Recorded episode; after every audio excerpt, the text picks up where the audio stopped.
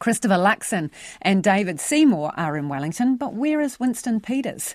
Talks to form a government continued in the capital today, but without one of the major players.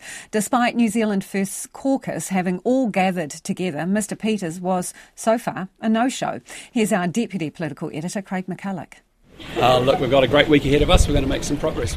A man on the move, Christopher Luxon, boosting through Wellington Airport at top speed, off to make a government in the capital. Uh, look, we're making great progress. We've got lots to do this week, and uh, we're going to make sure we get a strong, stable government. Today marks one month since the election, 11 days since the final result, and still no government deal. Nothing imminent. Any hope of Mr Luxon attending this week's APEC summit in San Fran has been extinguished and all plans cancelled. The outgoing Trade Minister, Damien O'Connor, is going instead. Uh, we're having, we made great progress.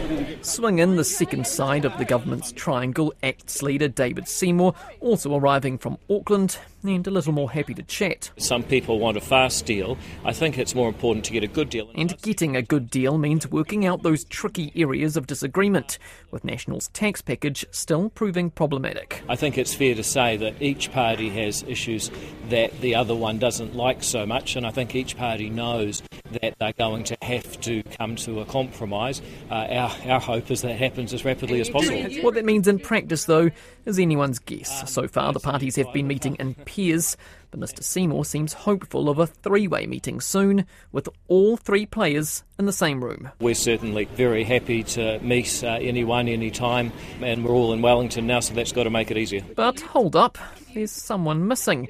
Where is Winston Peters? Planes come and go as the hours tick by. Here comes Nationals Paul Goldsmith. There's a number of issues to work through, and we're doing as best we can, as quickly as we can. Here comes ACT's Brooke Van Velden. We have a duty to form a government, and that's what I'm here in Wellington to do. But still, no sign of Winston Peters. At their Treasury base in the city, New Zealand First MPs meet without their leader to discuss logistics, every now and then popping out for a bite to eat or an errand to run. Do you know where Winston Peters is? I don't know. I haven't. I've just come back from lunch, so I don't know where he is. At the appointed hour, the man will arrive.